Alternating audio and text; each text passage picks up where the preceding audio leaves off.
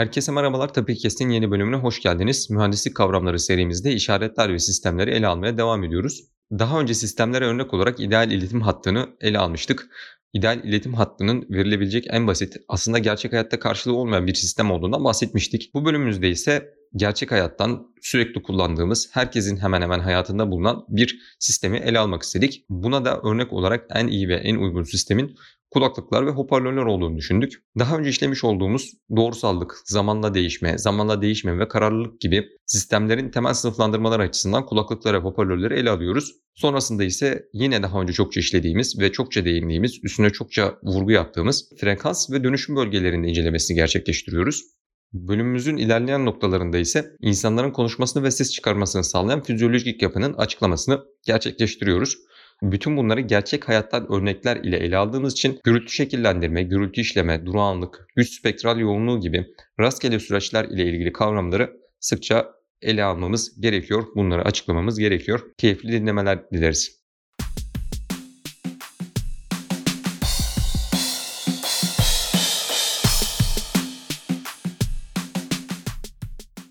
Serhan Hocam hoş geldiniz. Hoş bulduk Halil. Hocam e, mühendislik kavramlarında işaretler ve sistemleri ele almaya devam edeceğiz. Geçtiğimiz haftalarda ele aldığımız bölümde ideal iletim hattını konuştuk. İdeal iletim hattı aslında bizim için gerçek hayattan en basit örnek hatta gerçek hayatta var olmayan ama ele alabileceğimiz en basit ilk örnekti. Bugün biraz daha günlük hayattan kullandığımız, daha herkesin aşina olduğu, üstüne aslında pek çok şey konuşabileceğimiz ancak işaretler ve sistemler açısından değerlendireceğimiz bir konu olsun, bir örnek olsun istedik. Buna da aklımıza ilk gelen şey, daha doğrusu aklımıza en uygun olarak gelen şey e, kulaklıklar ve mikrofonlar oldu. Bugün e, kulaklıkları, daha doğrusu hoparlörleri, İngilizce'de de speakerları, e, sesin belir bir şekilde elimizdeki elektriksel işaretten akustik bir işaret üretmeyi sağlayan e, cihazları konuşacağız. E, şimdi akustik dediğimiz zaman hocam e, elektrik işaretlerinden oldukça farklı bir alana gidiyoruz. E, yani akustiğin çalışmaları da çok daha eskilere dayanıyor. Newton'un da bu alanda pek çok çalışmaları var.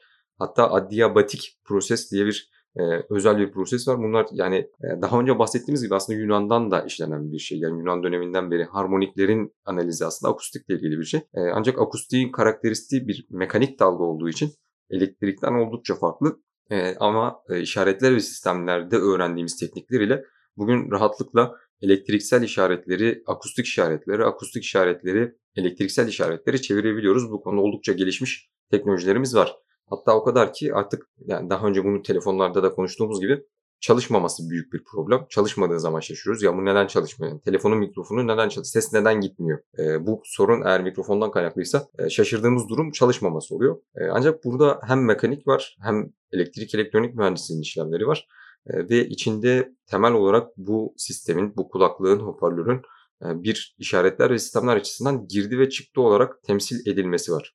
Şimdi hocam girdiye elektrik işareti dedik, çıktıya akustik işaret dedik. Bu sanırım yapabileceğimiz en genel midir? Siz ne düşünüyorsunuz? Bunu daha alt kademelere indirdiğimiz zaman nelerle karşılaşacağız? Tekrar öncelikle bana bu fırsatı verip bu platformda konuşma olanağı tanıdığınız için teşekkür ederim Halil. Zaten çok güzel yine özetledin her zamanki gibi dediğin gibi hoparlör ya da işte kulaklık sistemleri, ses çıkartan sistemler en azından bu anlamda en kaba haliyle ben de herhalde sorsaydın yine o şekilde e, özetlerdim. Yani bir elektriksel işareti kutunun içerisine alıp kutunun dışına bunu bir akustik ya da bir mekanik dalga olarak dönüştüren bir kutu olarak tasarlayabiliriz. Dediğin gibi düşünebiliriz. En kaba haliyle bu. Dediğin gibi tabii alt parçaları var, kırılımları var her ne olursa olsun elektrikten elektriğe bir şekilde elektrikten akustiğe de e, geçse her alt parçası ya da bütünü bakıldığında senin de özetlediğin gibi başta bu zamana kadar konuştuğumuz işaretler ve sistemlerin neredeyse en kritik bileşenlerini, en temel bileşenlerini en güzel şekilde gündelik hayatımızda çok da sıkça kullandığımız bir e, parçaya dönüştürmüş aslında unsurlar olarak düşünebiliriz hoparlörleri, kulaklıkları Halil.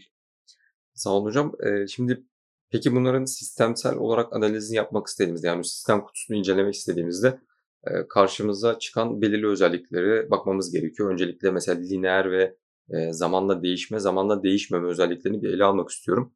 E, aslında mikrofonların ve hoparlörlerin belirli çalışma aralıkları var. Yani biliyorsunuz hoparlörü belirli bir seviyeye kadar sesini yükseltebiliriz. Bu da demek ki hoparlörün içerisindeki yükselteçler ve hoparlörün o yükselticine vereceğimiz e, girdinin işaretin aralığı belirli bir seviyede olması lazım. Bunu geçtiğimiz zaman ne oluyor? Eğer yanlış bir e, işaret verirsek yani genliği çok yüksek bir şeyi bir hoparlörde çalmaya çalışırsak e, aslında bizim kat dediğimiz yani işaretin belirli bölgelerde çok teknik olabilir. Yani hoparlör onu doğru bir şekilde akustik işareti çevirebilecek fiziksel yapıya sahip değil demek oluyor. E, bu yönden incelediğimiz zaman aslında lineerliği ele alacaktım. Farklı işaretlerin birleştirilip hoparlörden ya da kulaklıktan dışarı verilmesi aslında lineer bir davranış gösterse de bunun e, çalıştığı yine belirli bir aralık var. Hoparlörlerin ve kulaklıkların dynamic range'ini, dinamik aralıklarını geçmediğimiz sürece lineer diyebiliriz. E, yine aynı şekilde mikrofon için de aynısı geçerli diye düşünüyorum. Ve aynı zamanda bir e, elimizde kayıt olduğunu düşünelim ya da bir kişinin konuştuğunu düşünelim. E, bu kayıtı bir hoparlörden çalmak istediğimizde ne kadar zaman geçerse geçsin her seferinde aynı işareti duymak isteriz. Zaten duymazsak bu bir problemdir. Hoparlör bozulmuş demektir. E, doğrusallık ve zamanla değişmeme olarak hoparlörleri her ne kadar zamanla değişimi yani kesinlikle değişmiyor diyemesek de tabii ki fiziksel süreçlerden ötürü, ortamdan ötürü e, içindeki elektronik yapıların ve e, lehimlerin mesela eskimesinden ötürü çeşitli değişiklikler, değişiklikler oluyor ve kalitesinde de düşmeler oluyor. Ancak e, genel olarak baktığımızda zamanla değişmeyen diyebiliriz. Tabii sistemlerin analizini iki farklı domainde, iki farklı uzayda da inceleyebileceğimizden bahsetmiştik. Ben e, zaman açısından baktığım zaman bu e, özelliklerinden bahsetmeye çalıştım hocam. Peki e, frekans bölgesinden baktığımızda bir hoparlör ve kulaklık da frekans bölgesinde analiz ettiğimizde karşımıza çıkan en önemli özellikler ya da dikkat çekici özelliklerde e, merak ediyorum. Şimdi sen bu soruyu sorunca Halil biraz tabii tarihsel şeye de bakmak lazım. Belki senin yaşın yetmez ama bizim tabii teknolojiyle tanışma ülkenin de tabii durumu işte o zaman e, tabii euro falan yoktu. Mark, dolar evet. yasaktı belki biliyorsundur Türkiye'de bir dönem. İşte hep e, Almanya'da tanıdığı olanlardan, Avrupa'da tanıdığı olanlardan müzik setleri gelirdi hediye olarak. Onlar da Hi-Fi diye bir şey yazardı. Belki evet. hala kullanılıyor. Wi-Fi de oradan zaten türetilme bir şey. Ya bunu niye söylüyorum? Orada e, bir aslında işaret işlemenin en temel işte çip, yonga biraz böyle gündeme geldiği için artık o teknoloji gündeme geldiği için senin söylediğin hoparlörle bağlantılandırmaya çalışıyorum.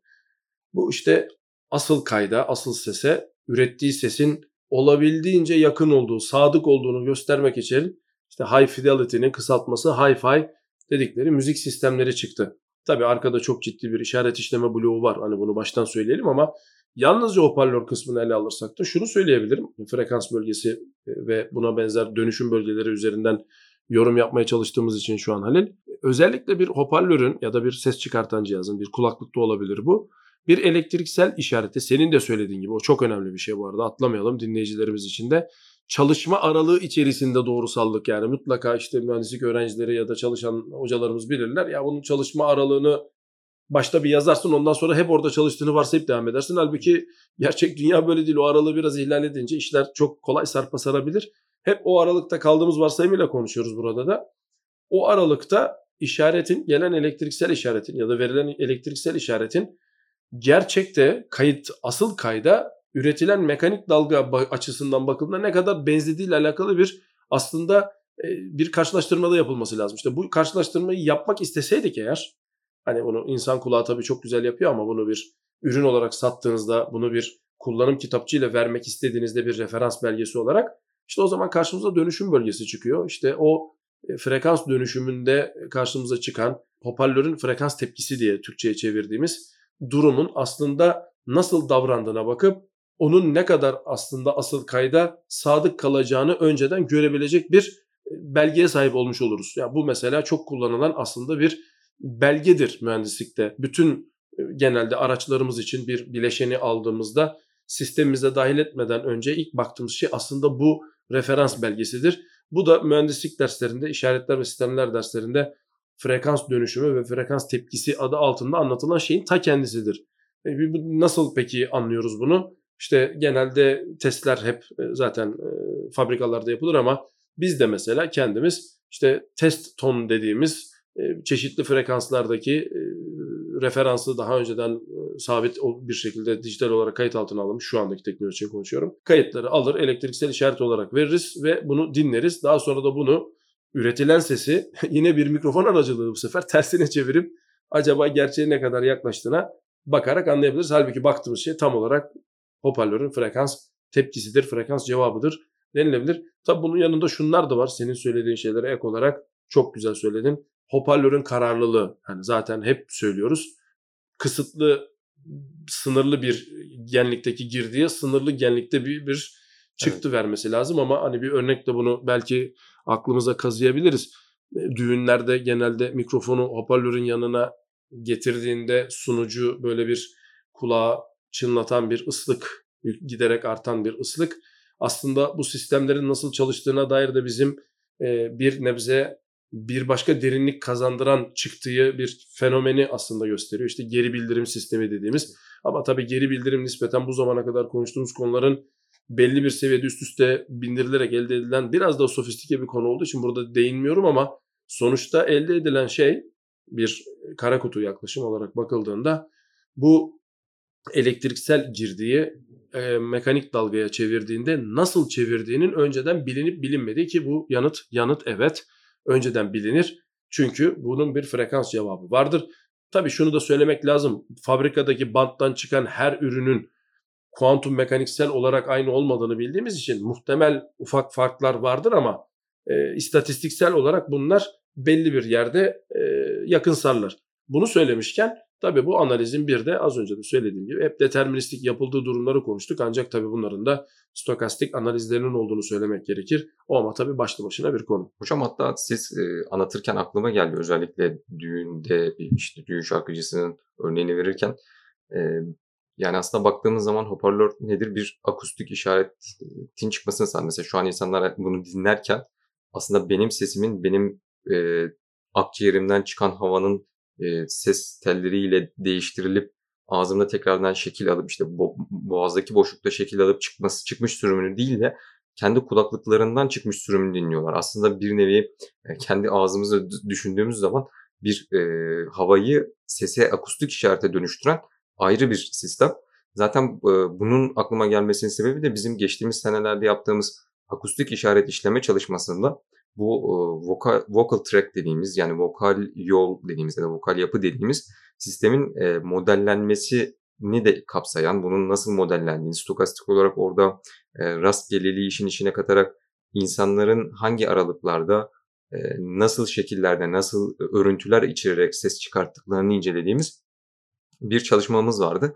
Zaten orada girdiğimiz zaman, o işi yapmaya başladığımız zaman mikrofondan alınan ilk kayıttan itibaren e, arkadan gelen yansımalar, e, mikrofonun e, ağzının mikrofonu olan uzaklığından ötürü işaretin, akustik işaretin elektriğe dönüşene kadar başına gelenler, ilk elektriğe dönüştüğü andan kaydedilene kadar o sampling dediğimiz e, örnekleme nedeniyle yaşadıklarımız bunların hepsini değerlendirmek. En sonunda elimize gelen o, o rastgele işareti belirli bir aralıkta aslında e, rastgelelikte konuşmuştuk.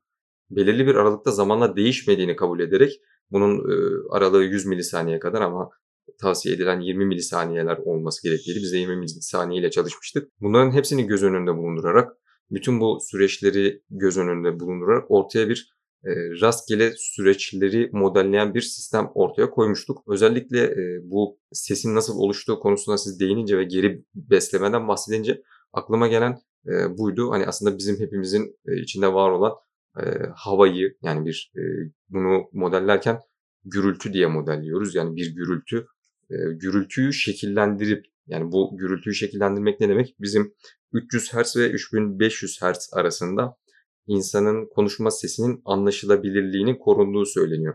Ancak biz 7, 7 kHz yani 7000 Hz'e ve daha üstüne de çıkabiliyoruz. Duyduğumuzsa 20 kHz'e kadar deniyor ancak test yaptığımızda sanırım en fazla 16-18 gibi bir şey duyabilmiştik. Ben artık yaşlandım o kadar da ben evet. 15'ten sonra pek duyamıyorum. Evet hocam yaşlandıkça bu aralık üstelik e, azalıyor. İşte aslında bunun mikrofonun bir dinamik aralığıyla da bağdaştırabiliriz ilerleyen bölümlerde. E, bunların hepsini göz önünde bulundurduğumuzda ortaya çıkan şey aslında hemen hemen matematiksel olarak kabul ettiğimiz 0 ve mesela 16 kHz arasında bütün frekanslardan eşit oranda katkı var iken bu vocal track'ten geçtikten sonra yani ses tellerinden, boğazdan, e, dilden, dişlerden geçtikten sonra ortaya çıkan şey ise 300 Hz ve 3500 arasında enerjinin büyük bir bölümünün bulunduğu, büyük bir aralığın oraya sıkıştığı bir işaret oluyor. Bunları göz önüne aldığımızda aslında kullandığımız modelde oldukça basit, en basit indirgenmiş vocal track'in aslında farklı boyutlarda nasıl diyelim boruların, silindirlerin arka arkaya yapıştırılmasından elde edilen bir şeymiş gibi olduğu varsayılıyor. Ancak geçtiğimiz senelerde bir çalışma vardı. Bir mumyanın sesi vocal track'te e, modellenerek, 3 boyutlu modeli çıkartılarak nasıl bir sesi varmış acaba diye denenmişti. Yani o modelde bile e, hani duyulan ses bugünkü insan alışık olduğumuz insan sesine pek yakın değildi. Ya gerçekten o mumyanın sesi çok değişikti. Ya da biz gerçekten modellemede çok kötüyüz. Ki neredeyse 3D reconstruction dediğimiz bir yöntemle yani 3 boyutlu yeniden yapılandırmayla ortaya çıkarılıyordu. O yüzden hem evet hoparlörlerde ürettiğimiz teknolojiyle elektrik işaretini çok güzel bir şekilde akustik işarete çevirebiliyoruz. Ancak hala bizim fizyolojik olarak sahip olduğumuz bu ses çıkarma yapısını e, tam olarak modelleyebilmiş, bunu çok iyi anlamış ve e, çok iyi tekrar edebildiğimiz bir sistem değil diye bahsetmek istiyorum hocam. Sen bunu söyleyince aklıma Edison'ın icatlarından fonograf geliyor. Çünkü bununla alakalı şöyle bir bilimsel durum da söz konusu. Tabii o zaman ürün haline getirdikten sonra belli bir başarımın üstüne çıktıktan sonra muhtemelen benim gördüğüm ürün e, fonografların e, daha sonradan da işte onu çalan kısmı gramofonun e, aslında o ilk kaydının çünkü evet. gerçekten akustik olan mekanik bir dalgayı bir hat üzerine uygun materyallerle, malzemelerle işte Edison'ın e, dehasının ortaya çıktığı söylenen e, çizikler yaratarak gerçekten sesi mekanik bir dalga olarak aslında kaydettiği düşünülen e, aslında o az önce bahsettiğimiz high fidelity'nin o high değil ultimate fidelity belki de olduğu söylenen kayıtlar var. Tabii işte şimdi onu yeni işte lazer yöntemleriyle, dijital yöntemlerle, çeşitli güzel araçlarla muhtemelen çok da iyi restore ediyorlardır ama sen bunu söyleyince aklıma o geldi Halil. Çünkü eninde sonunda bu modelleme işlerinde şu da var. Bunları ilk yaptıklarında işte insan anatomisi çalışıldığında ses çıkartan uzun bir boru, işte toraksa benzeyen bir yapı, dediğin gibi ses tellerine kabaca benzeyen bir şey, işte ağız açıklığına benzeyen bir oyuk ve oradan çıkan sesi kabaca insanlar ayaklarıyla, pedallarla işte e, insan sesine benzetir şekilde yapmışlar yıllardır işte son 200 yıldır 300 yıldır müzelerde örnekleri var. Ancak tabii senin söylediğin çalışma gerçekten çok güzel. Niye? Yani bizim bu modelleri ne kadar iyi olduğunu tırnak içerisinde en iyisi olup olmadığını anlayacak elimizde bir de matematik var. E bu tabii başlı başına bir konu. E, bir insanın sesini aynen taklit edebiliyor muyuzu? İşte sen zaten daha önceki podcastlerde de bahsetmiştin. İşte deepfake tadındaki teknolojilerle, yapay zeka destekli işlerle artık çok başka bir yere götürmüş durumda insanoğlu. Yani başlı başına çok güzel bir problem. Dediğin gibi bunun stokastik tarafı var. İşte az önce sözünü ettiğimiz bütün işaretler ve sistemlerde sözünü ettiğimiz bütün bileşenleri bir arada içeren güzel bir cihaz aslında. Speakerphone, hoparlör, kulaklık gerçekten gündelik hayatımızda da sıkça kullandığımız çok güzel bir örnek oldu Halil. Bunun için teşekkür ediyorum sana. Ben teşekkür ederim hocam katılımınız ve paylaştığınız bilgiler için. Aslında yine kulaklık dedik, kulaklığı ele alacağız işaretler ve sistemler açısından dedik ancak pek çok farklı alanla bağlantısını kurup bunların birbirinden ayrı şeyler değil bir bütün olduğunu dinleyicilerimize aktarmak istedik. Çünkü geçenlerde Ali Hoca da bahsetmişti. Yani şu an müfredatta anlatılan sanki bütün dersler kendi özelinde tekel, kendi içinde bir bütün ve diğerleriyle alakası yokmuş gibi anlatılıyor. Ancak işin mühendislik tarafına girdiğinizde, gerçek yaşamdaki karşılıklarına girdiğinizde bunların hepsi sizin her zaman söylediğiniz gibi birbiriyle bağlantılı. En temelde de matematik, fizikle bunları birbirine bağlayıp modellemeye çalışıyoruz. Katıldığınız için tekrar teşekkür ederim hocam. Önümüzdeki haftalarda görüşmek üzere.